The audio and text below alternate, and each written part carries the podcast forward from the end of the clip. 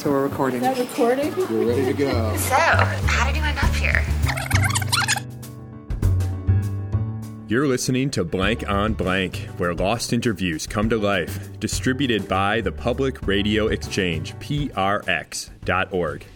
Oh, Captain, my Captain. I'm David Gerlach. It's from a poem by Walt Whitman. Now, in this class, you can either call me Mr. Keating, or if you're slightly more daring, Oh, Captain, my Captain. Robin Williams in the 1989 film The Dead Poets Society. Williams played an English teacher at a prestigious all boys prep school who ruffled the establishment and the teacher's lounge, bringing theatrics to class to inspire his students to devour literature, follow their own path, Gather ye rosebuds while ye may. and seize the day. The Latin term for that sentiment is carpe diem. Seize the day. Now, like so many Hollywood greats, Williams' character was in fact loosely based on a real person. Loosely, the key word in this case. It's a guy named Sam Pickering Jr., who actually taught the movie screenwriter when he was a teen and has been in the classroom for over 40 years. I spend scores of hours in libraries. Look, I've read everything ever written. But as a friend of mine told me once, and he didn't mean this as a compliment, he said, Sam, you hide your learning better than anyone I've ever known. so what did I do with that? What did I do? I scratched it down, put it in an essay. That's a great line. Oh, it's a wonderful line. I loved it. John Dankosky there getting a rare interview with Sam Pickering in September 2012. And despite becoming quite a famous college professor after Dead Poets Society came out, Pickering has said that he only recognized bits of himself in the film.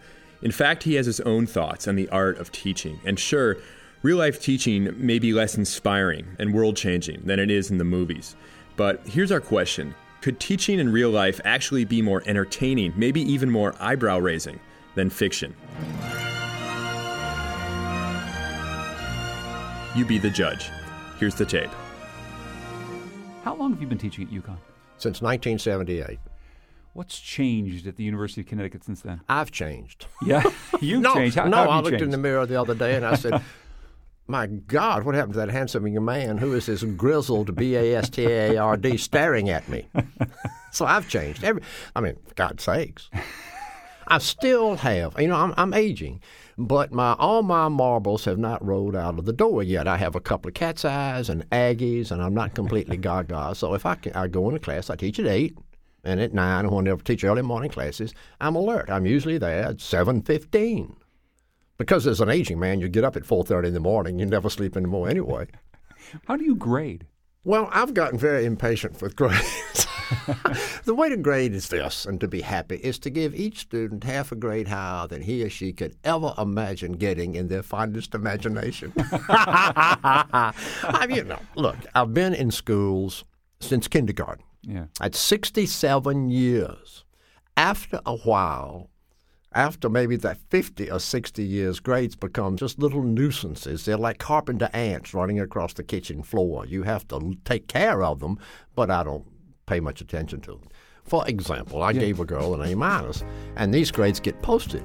Within 30 seconds of the A minus being posted, she wrote me asking why she got an A minus rather than an A. And you want to be very kind. You don't want to say that you got an A minus when you really deserve a B minus, and you are an imbecile for writing, but you, so you give her the reasons. but it's not something I think about very much. Do, do you think that there's too much emphasis in our society placed on grades? I think there's too much emphasis in our society placed on a lot of things. Grades may be one of them, maybe even on education itself as it's shaped. T- tell me more about that. Well, I'm not going to say more about it. I've written a piece a long time ago in which I said that um, college was really post adolescent daycare. And college is only college. Yeah. And it does not necessarily predict who's going to do well in life afterwards. It just is not a predictor. Now, in graduate school, is not even a predictor. I can remember in graduate school, some of the people that were luminous vanished.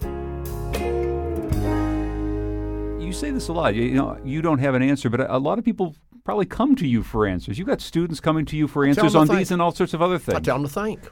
yeah. You know, I mean, it's awful easy to give an answer. You know, answers are simple. Life is complex. Look, let's talk about teaching writing. Yeah.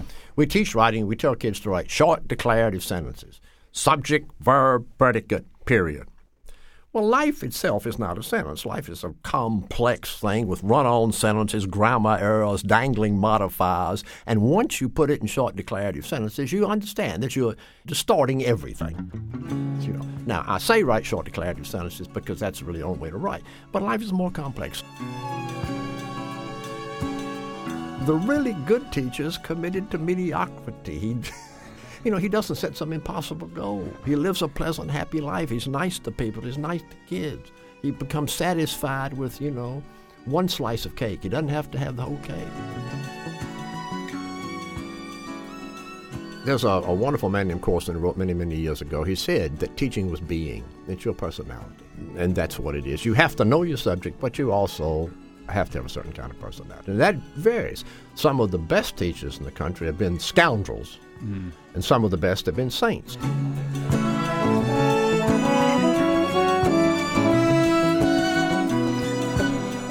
Many thanks to John Dankosky. Hear the entire interview with Sam Pickering from John's show, Where We Live. It airs on Connecticut's WNPR, the website cpbn.org. Support for Blank on Blank comes from Tiny Letter Email for people with something to say. It's a simple way to send an email newsletter from the people behind MailChimp, tinyletter.com. I also want to thank Amy Drozdowska for producing this blank on blank with me. Our sound logo comes to us from Jeffrey Allen Jones. And for all the journalists, interviewers, nonfiction authors out there, we want to hear your lost interviews. So drop us a line to interviews at blankonblank.org. Blank on Blank is distributed by the Public Radio Exchange, prx.org. That's all for now. I'm David Gerlach. Keep listening.